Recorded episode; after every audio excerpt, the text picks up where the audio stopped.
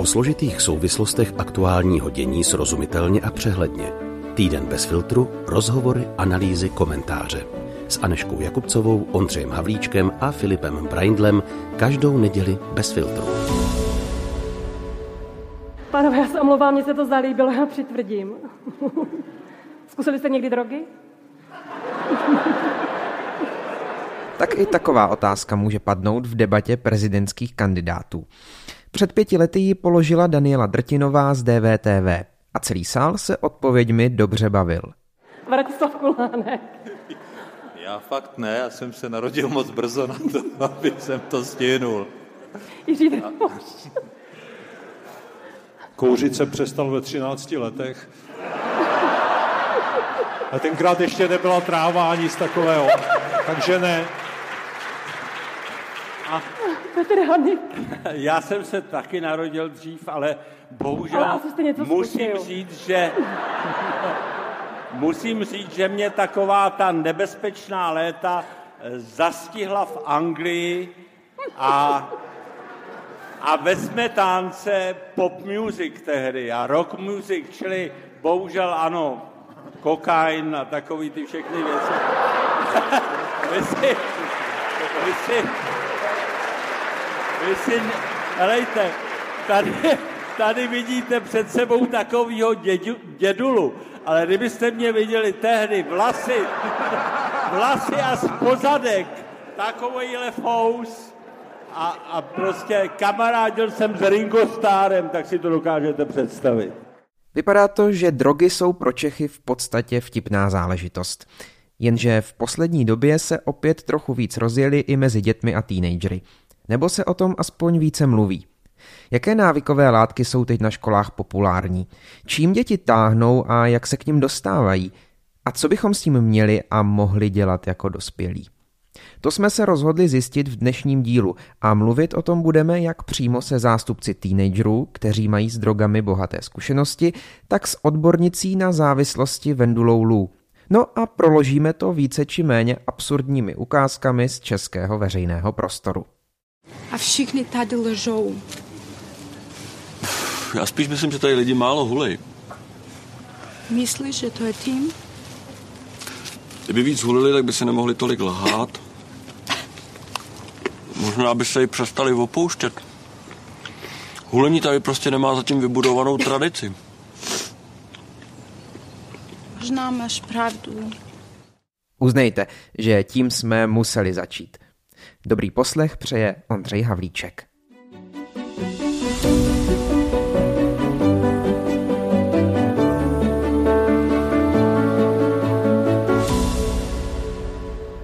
Jaké jsou aktuálně nejrozšířenější návykové látky mezi dětmi a mládeží? Co teď letí? No, tak asi bych řekla, že taková dlouhodobě nejrozšířenější návyková látka mezi dětmi, teenagery, dospělými, prostě mezi lidmi je alkohol. Ten tady byl vždycky a pravděpodobně tady bude vždycky, takže určitě je to pití alkoholu na prvním místě, bych řekla. No a potom um, určitě si můžeme povídat o, o nikotinových sáčcích, uh, které jsou teď hodně, bych řekla, takové jakoby trendy uh, u té mladší populace. A také kouření cigaret, to taky bylo a bude vždycky asi pravděpodobně, ale ty nikotinové sáčky, bych řekla, teď to v poslední době nahrazují, hlavně teda asi z finančních důvodů a můžeme se potom na to podívat ještě víc. A potom je tady taková rostlina, která se říká kratom, a ta je taky teď velice rozšířená mezi mladou populací.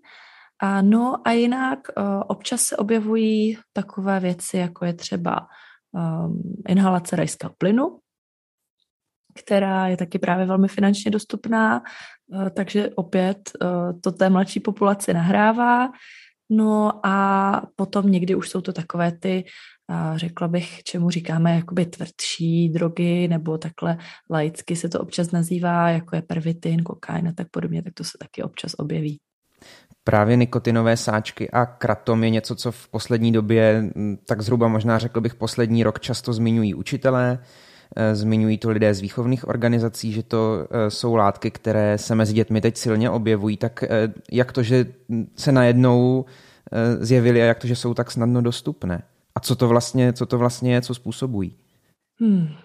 Jo, nikotinové sáčky jsou v podstatě sáčky, které jsou takové malinké, takové malinké čtverečky, které se nachází v krabičce, která často vypadá jako krabička třeba od žvíkaček, jo, nebo taková, takový sběratelský předmět, protože právě mají hodně zajímavé um, obaly s různými obrázky. A často to právě mladí lidé i sbírají, takže už tohle je vlastně jeden takový lákavý faktor. No a právě v tomhle, v téhle krabičce se často objevuje třeba dvacet dva kusů takových sáčků, což jsou celulózová vlákna, napuštěná takovou směsí s obsahem, s obsahem nikotinu, s aditivy, sladidly, příchutěmi a tak podobně. Není v tom tabák. Je to právě čistě napuštěné nikotinem. No a právě těchto sáčků je v té krabičce třeba dvacet dva. A ta krabička stojí třeba sto dvacet korun. Takže už teď v podstatě si můžeme spočítat, že finančně je to mnohem výhodnější. A navíc se dají koupit um, běžně v trafice, běžně na internetu. Jo, opravdu um, ty legislativní opatření tam nejsou tak velké, uh, tak vysoké jako u cigaret, jo, nebo elektronických cigaret. A uh, takže ta dostupnost u těch mladých lidí tam je. A navíc často je to opravdu podpořené tím atraktivním designem a i třeba reklamou, influencery a tak podobně. Takže zdarec Saranec, zdravím všechny cestovatele. Popravdě jsem vůbec nevěděl, že moje feťácký kurzy budou mít takový úspěch. Díky vám všem za podporu, za lajky. Kdo jste tady noví, tak vítejte. Můžete samozřejmě dát odběr, nebo to se ještě rozmyslete. Koukal jsem na některé tady ty youtubery, co dělají videa tady o takových věcech a oni vždycky říkají jako, že nenabádají toxikománii, tak to já snad nedělám. Nedělám to prostě, tak nevím, proč bych vám to říkal. Prostě si dělejte se svým zdravím, co chcete. Tady to je čistě vědecký, vědecko-naučný pořad. Možná i trošku zábavný. Taky třeba, když vaříte podle, jakože když kouká někdo v televizi, jak vaří babička, tak přece nejste takový kreténi, abyste vařili podle něj, ne? Tak, tady pan čistě vědecko-naučný Babica dva tečka nula má na YouTube téměř šedesát tisíc sledujících. Radši ho nechme kuchtit a pojďme zpět k naší adiktoložce Vendule Lů. A problém je u těch nikotinových sáčků, že ten obsah toho nikotinu je tam zhruba dva až sedm miligramů v tom jednom sáčku nikotinu, zatímco uh, cigareta má dva až čtyři miligramy. Takže uh, je tam vlastně mnohonásobná, mnohonásobně vyšší dávka toho nikotinu v tom jednom sáčku, a než je u cigarety. A to mladí lidé neví a často pak dochází v podstatě předávkování tím nikotinem a z těch dávek jako při tom užití je tam prostě mnohem, mnohem víc a pak to má samozřejmě dopad na, na organismus. A kratom? Kratom, kratom je rostlinka, která pochází z jihovýchodní Asie. Je to rostlina, která se dříve, nebo v podstatě v té jihovýchodní Asii se využívá v tradiční medicíně. A k nám se dostala podobně jako třeba čaj maté, ve formě právě čaje, rozdrcená a dělá se z toho takový nápoj, případně ještě se to zpracovává někdy do kapslí a v podstatě je to nápoj, který by měl působit povzbudivě nebo právě má povzbudivé účinky, ale když se hmm, ta dávka přežene nebo se jí právě opravdu se udělá hodně silný ten čaj nebo se pije často, tak pak už naopak má zase tlumivé účinky. No a hmm, opět ta finanční dostupnost u toho kratomu je, protože vychází zhruba to balení na nějakých dvě stě padesát až osm set korun, podle toho samozřejmě, kolik tam toho je, jak velké to balení je, no ale uh, jakoby je třeba mnohem dostupnější zase finančně než marihuana nebo jiné, uh, jiné látky podobného složení. Navíc v podstatě u toho kratomu, a, tak tam opět je legislativní taková trošku a, šedá zóna, protože a, právě on je určený, ten kratom má tady jakoby legální, um, jak to říct, povolení pro to být sběratelským předmětem. A ono to právě nemá povolení na to se užívat jako potravinový doplněk, ale je tam vždycky napsáno, není určeno ke konzumaci, je to sběratelský doplněk, což samozřejmě nikdo na to nehledí, že jo, a lidi to běžně konzumují. To, co mě asi teď nejvíc zajímá, je, proč se do toho děti a mladí lidé, a možná pokud byste dokázala v té odpovědi i, i říct, která věková skupina vlastně do čeho se pouští, proč se do toho pouští. Je to, jaká je ta motivace? Každý má, každý má svůj individuální příběh a asi nemůžeme úplně generalizovat, ale když teda budeme generalizovat pro účely tady našeho povídání, tak jde tam o nějaký ten trend, jde tam prostě o to, že je to, že je to prostě trendy mezi těmi mladými lidmi, že je to prostě oblíbené, oblíbená věc, která prostě třeba zužuje vztahy, jo, užívá se společně v nějaké partě, nebo je to prostě takový ten mm, jako efekt toho ukázat se, jako že v podstatě jako se dělá něco, co by se dělat nemělo, že jo, že, že prostě třeba um, je tam i ten jako možná prvek moci, že někdo to má, může to třeba někomu dát, jo, ty sáčky, nějak to sdílet třeba ve třídě. Určitě je tam i ten zážitek toho, že to prostě něco způsobuje. Přece jenom jsou to psychoaktivní látky a nikotin, nikotin opravdu jakoby má velké psychoaktivní účinky, ty právě ty stimulační, stejně tak prostě ten kratom. No. Jako určitě to tady je z nějakého důvodu, určitě to něco způsobuje těm lidem, určitě jim to něco dává. To je právě možná to, na co, bych se, na co bychom se jich potom měli ptát a co může být velmi individuální, co to komu dává. A tyto individuální motivace jsme se rozhodli ověřit přímo u teenagerů, kteří s drogami mají své zkušenosti. Filip Brindl se za nimi vypravil do nízkoprahového klubu Likusák v brněnské Líšni. Respondenty bude oslovovat jejich přezdívkami, jako Mínu a Čedara. Jak a proč se tito dva setkali poprvé s některou z návykových látek? Tak vlastně kouření u mě začalo tím, že mi umřel otec. A já jsem hledal jako nějaký uvolňující prostředek. Mm-hmm. A pak se z toho stalo, že jsem byl třináctiletý feťák. Mm-hmm. Teď je ti kolik? devatenáct. Teď je devatenáct. Uh, jak k tomu došlo, že právě to kouření? Byl jsi v situaci jako neopakovatelný? Tak... Uh, moje jakoby, rodina ze strany matky, tak celá kuřáci, že jo. Mm-hmm. Takže vlastně nebylo těžký mamce šlohnout cigáro, že jo. Jasně. A zjistil jsi, že ti to přináší to, co jsi potřeboval? No jasně, to bylo to uvolnění, že jo. Mm-hmm. A prostě oddech od stresu. Mm-hmm. Taková chvilka míru. Jasně. Co u tebe, Míno? No, tak u mě to poprvé začalo, že jako, hej, jako chci to zkusit. A tak jsem jako mámě nebo tátovi prostě vzala jedno cigo, šla jsem si prostě jako zapálit nějak. Jo, nějak mi to jako moc nechutnalo, jako neříkám nic. A vlastně potom jsem jako s ní jako přestala, jo, zkusila jsem to a potom přišla šikana na mojí škole. Tak jsem si jako řekla, že hej, když jsem to zkusila, tak, tak prostě mě to uvolnilo, byla jsem taková jako uvolněná, tak jsem si prostě šla zase zapálit, jo, tak a takhle to kolovalo prostě dál a dál, až jsem se stala závislá. V obou těch případech, tak jak jste to zmiňovali, tak na počátku byla nějaká stresová situace. Nebylo to to, že jako všichni kolem kouřejí, tak já musím taky, abych nějak, nějak vypadal, vypadala. Jo, je to tak. Jo, jako vůbec právě třeba u mě na základce, že ho nekouřil nikdo. Já jsem byl třeba jako úplně první, kdo jako přinesl vůbec jako cigára do třídy nebo pak i hulení, že jo. Podle průzkumu Státního zdravotního ústavu, který naposledy probíhal loni na podzim, v Česku denně kouří asi dvacet dva procent mužů a třináct procent žen. Příležitostnými kuřáky je potom asi osm procent mužů a šest procent žen. Tři pětiny Čechů přitom začínají kouřit mezi patnáctým a devatenáctým rokem života. Celkový počet kuřáků ale setrvale klesá. Ještě před deseti lety kouřil denně každý třetí Čech, dnes už jen každý čtvrtý. Na pomoci boji proti závislosti na nikotinu měl mimo jiné i zákaz kouření v restauracích, který platí už pět a půl roku. Prosadit ho ale tehdy nebylo snadné. Takto třeba jeho zavedení tehdy komentoval pro Rádio Impuls Jaroslav Kubera, pozdější předseda Senátu za O D S. Takže ono vždycky ta přirozená zdravý rozum vítězí normálně a není k tomu zapotřebí těch dobrotrusů, kteří si myslí, že byli kýmsi nadáni k tomu.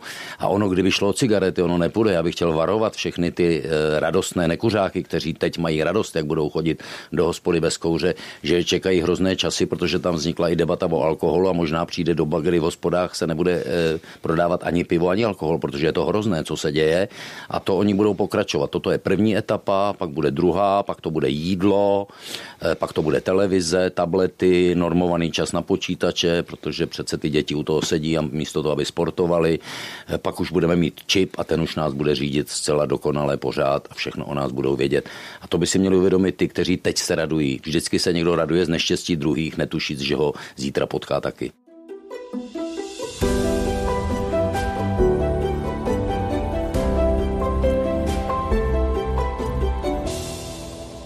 Míny s Čedarem jsme se ptali taky na dostupnost jak lehkých, tak tvrdých drog.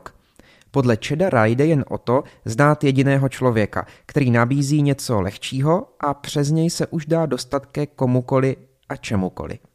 S Mínou se v rozhovoru shodli taky na tom, že by byly pro větší regulaci i nyní legálně dostupných látek, jako je kratom nebo nikotin v nikotinových sáčcích.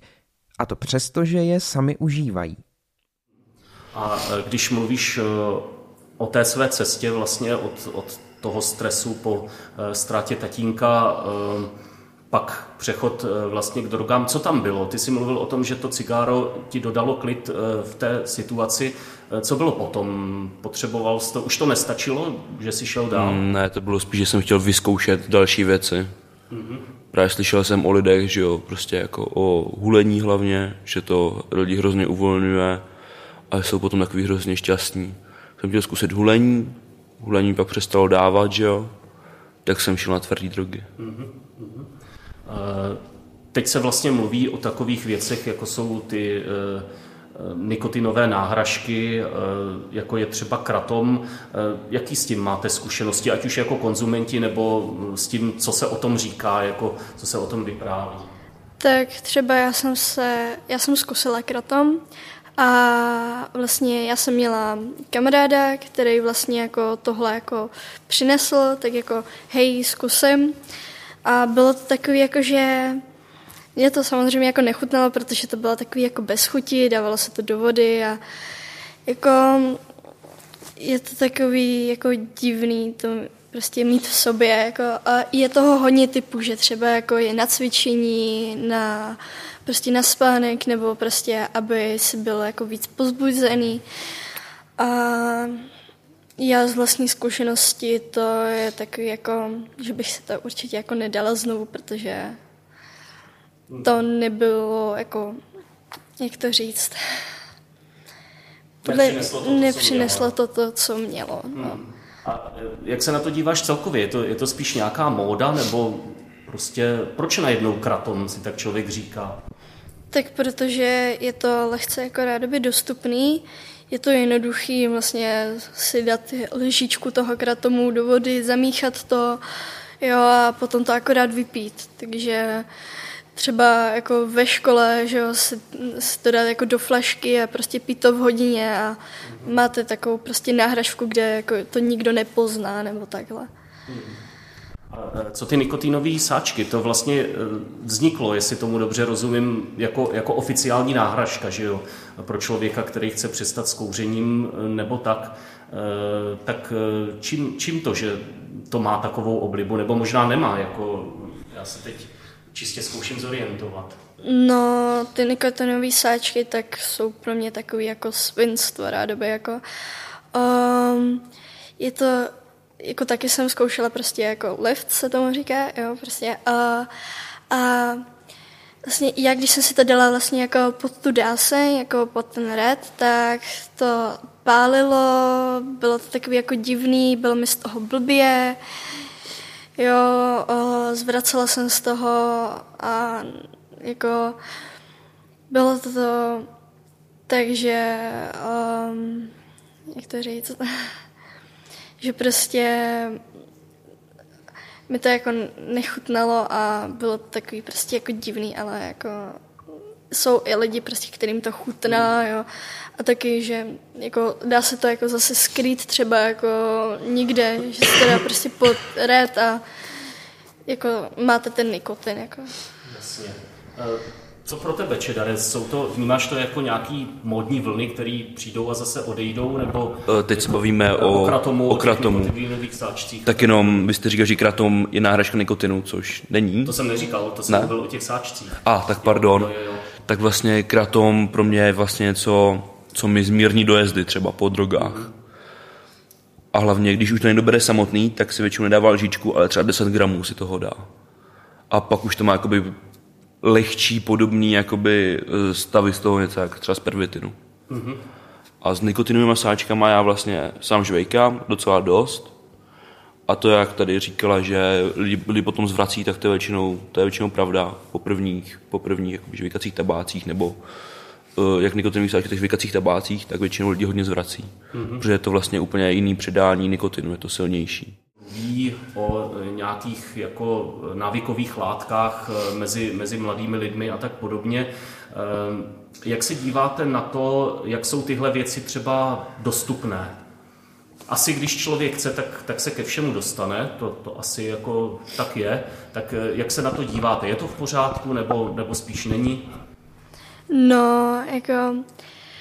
Uh, není to jako moc v pořádku, že prostě nějaký trafiky, tak to prodávají a i nezletilým. Třeba jako mě, mě je čtrnáct a mě to prostě prodajou.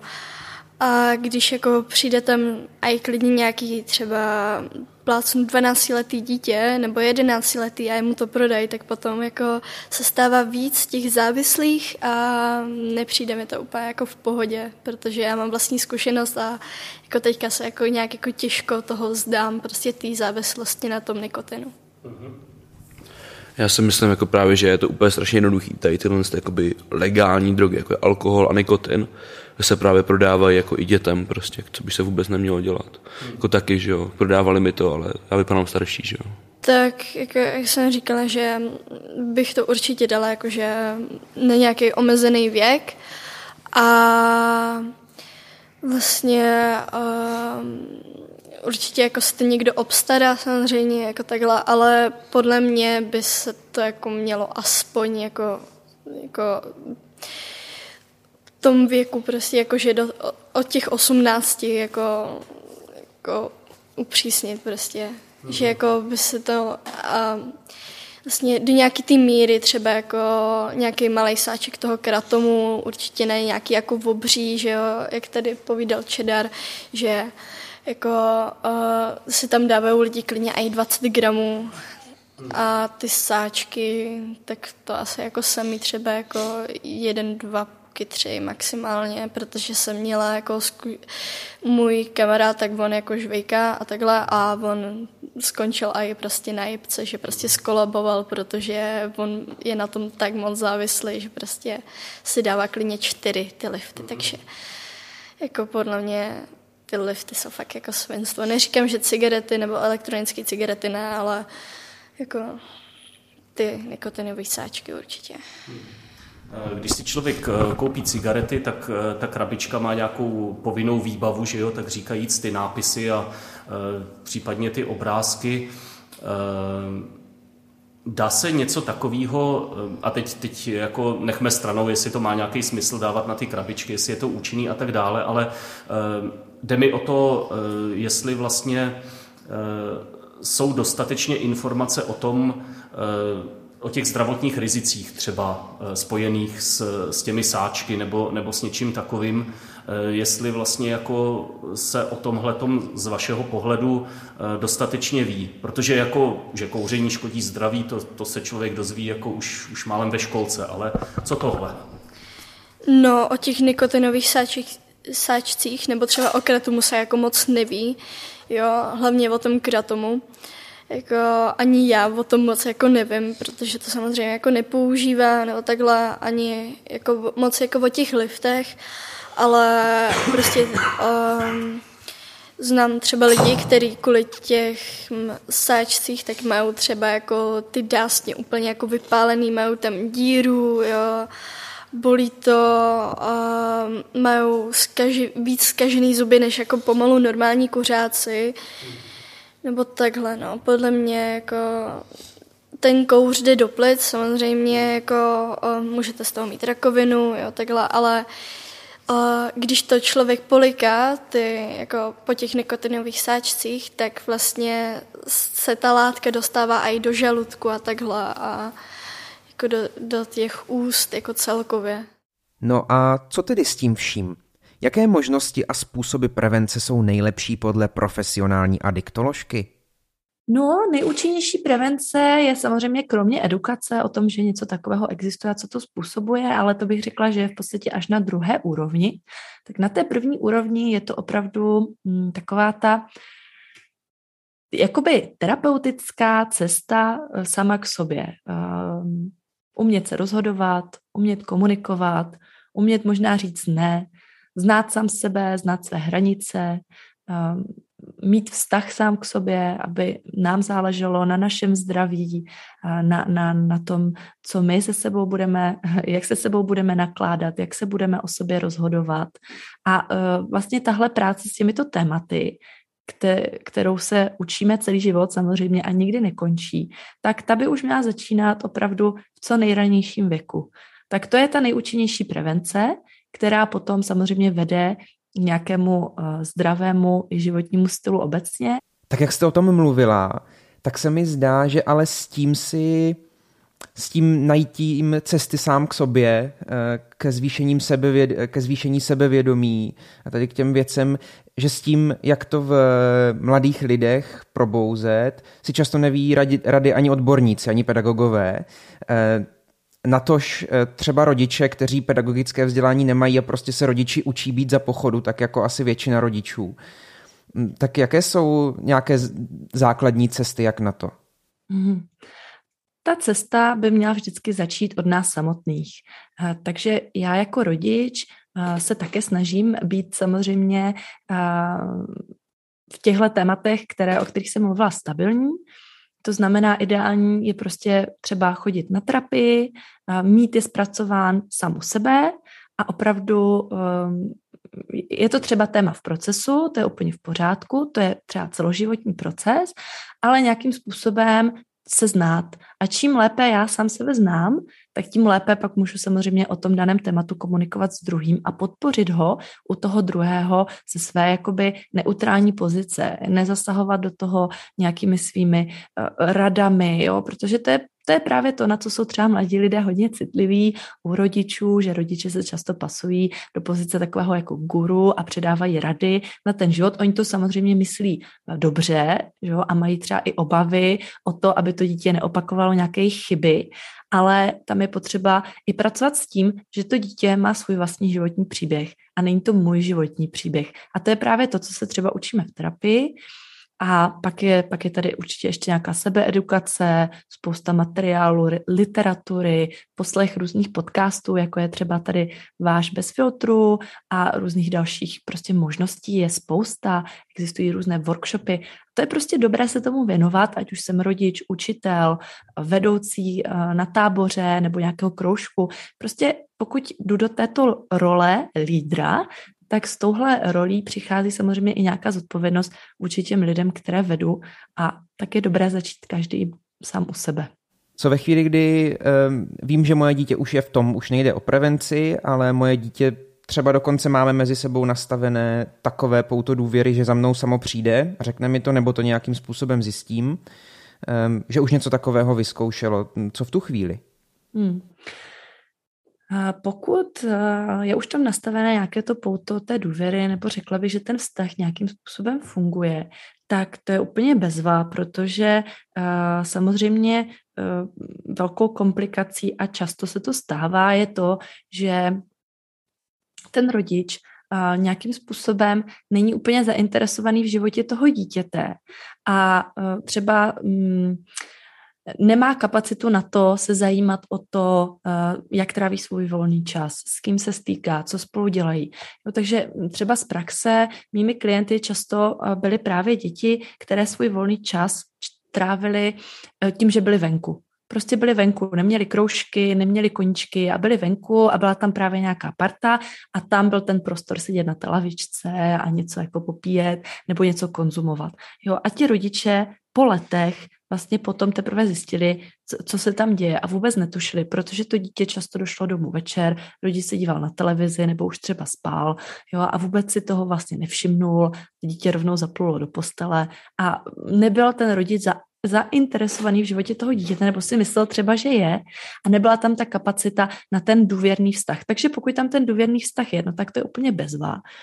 A pak samozřejmě je dobré podpořit to dítě a mluvit s ním o tom, dát mu jakoby ten větší kontext toho, co to jeho rozhodnutí dneska, jaký může mít dopad jakoby na ten jeho život, protože uh, mladí lidé uh, velice dobře umí to, co my v dospělosti ztrácíme a co my se zase v dospělosti učíme, a to je být tady a teď. Takže oni jsou tady a teď a vůbec neřeší nebo často neřeší ty dopady, které to jejich dnešní rozhodnutí může mít na ten jejich další život. A to je dobré uh, s nimi o tom mluvit a uh, jim třeba pomoct a podpořit je v tom právě třeba naučit se ty rozhodnutí dělat jinak. Jo, oni, oni už třeba potom vidí, že tady toto, co dělají, není pro ně úplně dobré, ale neumí to jinak. A tam je právě dobrá příležitost na to je třeba podpořit v tom se to naučit dělat jinak, jít na terapii nebo najít někoho, uh, s kým budou mít prostor to řešit a naučit se to prostě dělat jinak, no. Jak na to, abychom nezůstali u toho, že něco takového je potřeba, protože to se možná říká docela často, že vztah důvěry je potřeba, ale co když jsem rodič a cítím, že mezi mnou a tím dítětem není takový vztah důvěry, jaký bych chtěl. Co teď? To je velice dobrá otázka, velmi důležitá. Samozřejmě tu důvěru nastavujeme u toho dítěte jako rodiče úplně od prvopočátku dní. To znamená už v bříšku. My se k tomu dítěti nějakým způsobem vztahujeme, my s ním nějakým způsobem mluvíme a chováme se k němu nějakým způsobem. A opravdu už tam začíná nějaká ta bazální důvěra, tomu říkáme v terapii, a ta se potom, na tom se potom staví. A možná ty první dva roky v životě dítěte jsou takové úplně jakoby nejdůležitější v tom, kdy to dítě potřebuje zažít pocit bezpečí, pocit prostoru a tu ochranu, kterou my mu jako rodiče dáváme.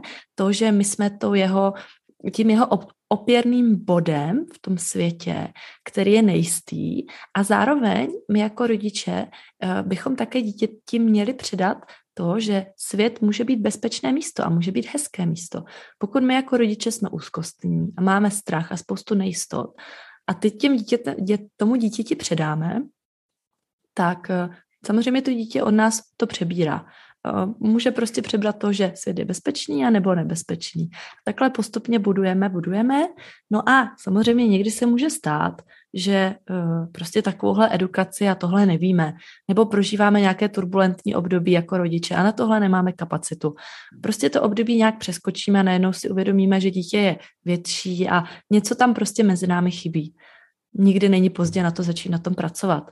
Asi bych začala u, zase u toho každý sám u sebe a pravděpodobně asi nějakou individuální terapii, ale existují tady i rodinné terapie a opravdu těch možností je spousta.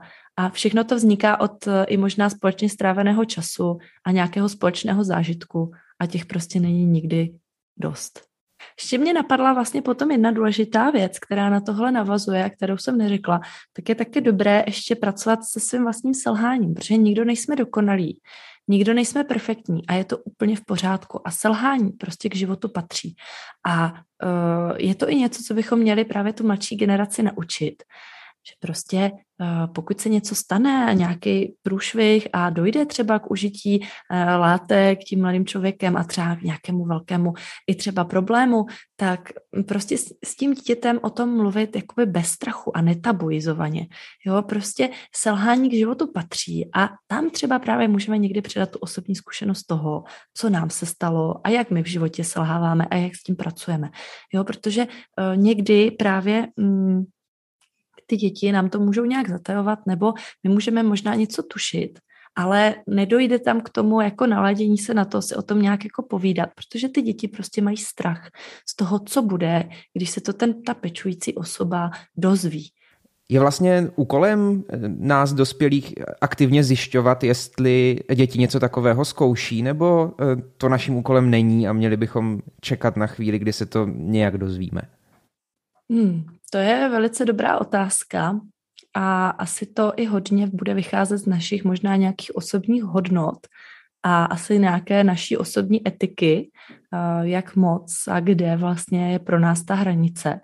Určitě to asi taky bude i záležet právě na hodnotách té dané organizace, ve které působíme, jaké jsou, jaké je poslání té organizace a etos toho, jak moc a kdy mít tu hranici toho, jak právě zjišťovat.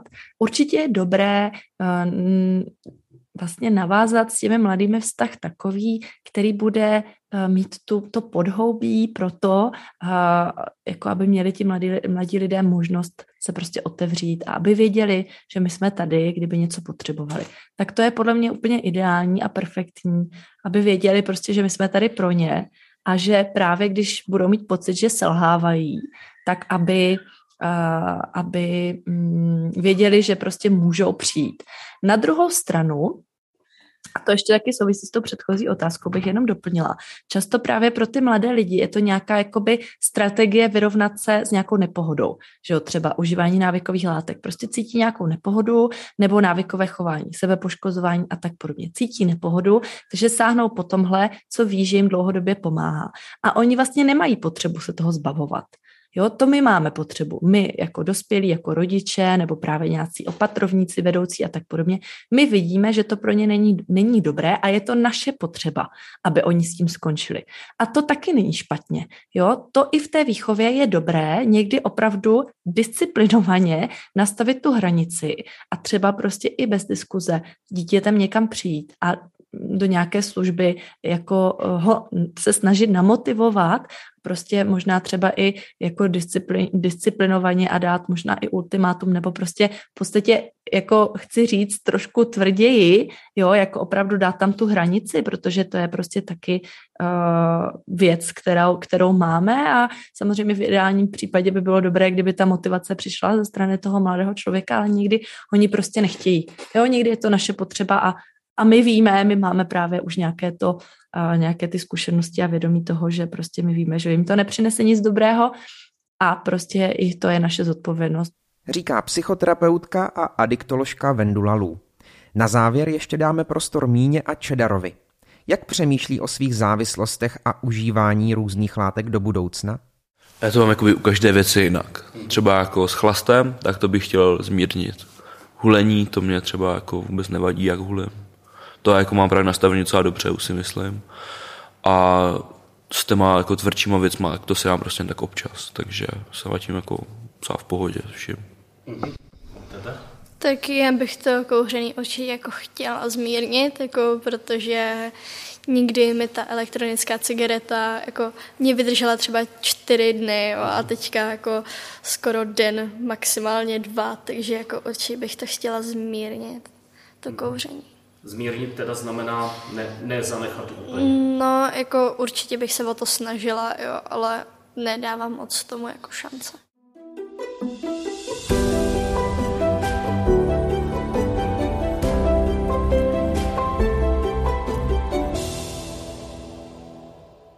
Míně i Čedarovi budeme držet palce. Svojí poslední odpovědí zároveň uzavřeli také naše dnešní téma. Pokud vám přišlo důležité, neváhejte náš podcast sdílet na sociálních sítích nebo doporučit svým známým. Budeme rádi také za vaši zpětnou vazbu.